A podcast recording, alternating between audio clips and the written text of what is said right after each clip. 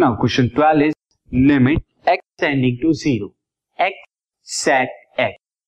Write down करता हूँ मैं इसे.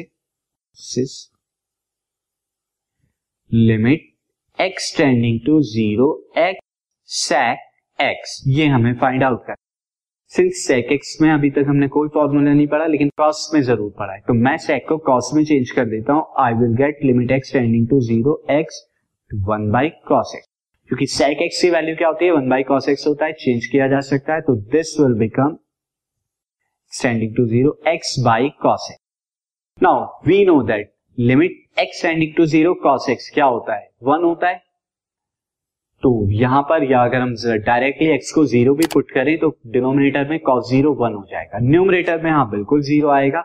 उससे हमें this is cos now cos zero one होता है and zero by one is zero since zero by zero की फॉर्म नहीं है डिनोमिनेटर वाली डिनोमिनेटर में भी ज़ीरो नहीं तो इसका आंसर क्या होगा? ज़ीरो होगा।